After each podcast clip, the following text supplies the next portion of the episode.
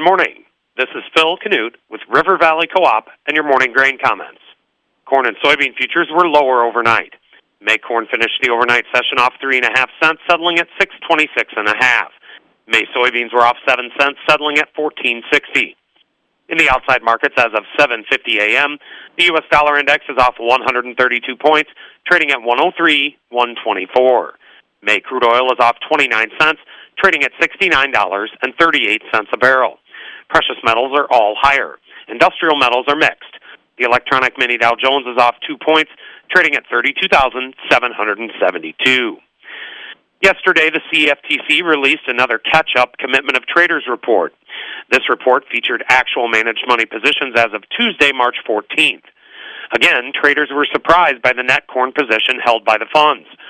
For the week ending March 14th, managed money dumped net 75,500 contracts of corn, bringing the net corn position held by the funds to its shortest position since 2020.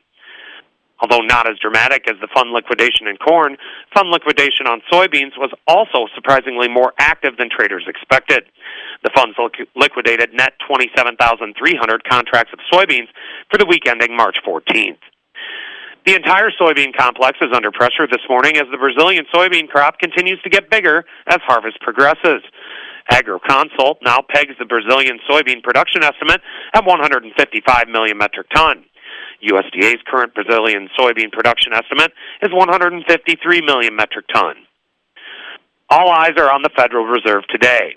The Fed is expected to announce whether or not they will decide to increase interest rates by another 25 basis points. In light of the current banking crisis brought about by the rapid increase in interest rates by the Fed, today's Fed meeting is garnering plenty of attention from traders across all facets of the economy. Yesterday, the fund sold 4,000 contracts of corn, sold 10,000 contracts of soybeans, and sold 5,000 contracts of wheat. They are now estimated to be net short 55,900 contracts of corn, net long 114,350 contracts of soybeans, and net short 103,050 contracts of wheat.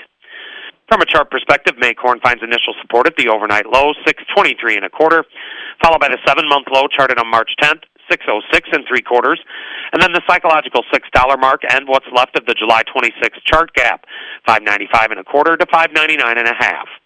Initial resistance is at yesterday's high, 638 1/4, followed closely by Friday's high, 638 3/4, and then the high for the month charted on the 3rd, 642 3/4.